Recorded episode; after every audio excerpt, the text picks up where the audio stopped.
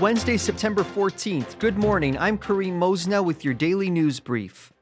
In the news, Queen's University will be making adjustments to future move in days after receiving complaints from several parents about their experience.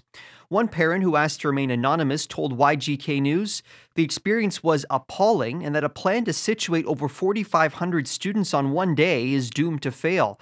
It was a chaotic, disastrous experience. Executive Director of Housing and Auxiliary Services at Queen's University, Leah Wales, says We acknowledge that this year's return to a one day move in did not go as planned, including a high volume of traffic in areas impacting community members and a number of parents and families.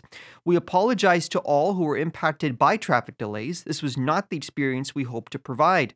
Queens is conducting a thorough debrief with all our partners, including police and traffic control specialists, and we will make the necessary adjustments to our plans for future move in days. This story courtesy of Owen Fullerton of YGK News.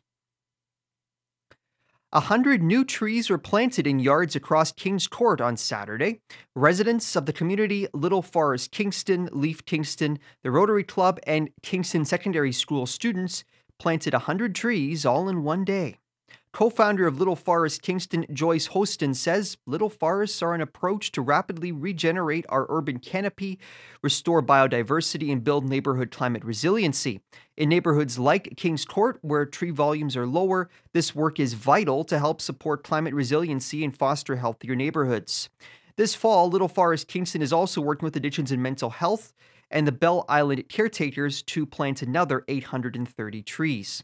Trees for the planting were supplied through the city's neighborhood tree planting program.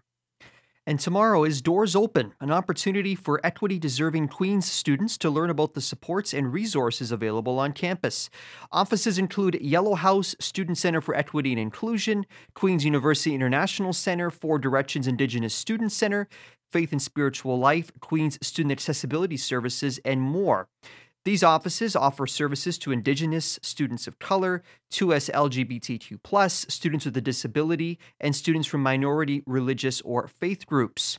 Students can meet the staff and find out the available supports. There will be a booth set up at University and Union in front of the Douglas Library to learn more. The event runs tomorrow from 9 a.m. until 4 p.m. And that's all for your daily news brief. I'm Kareem Mosna. If you have any news tips, please email me news at cfrc.ca.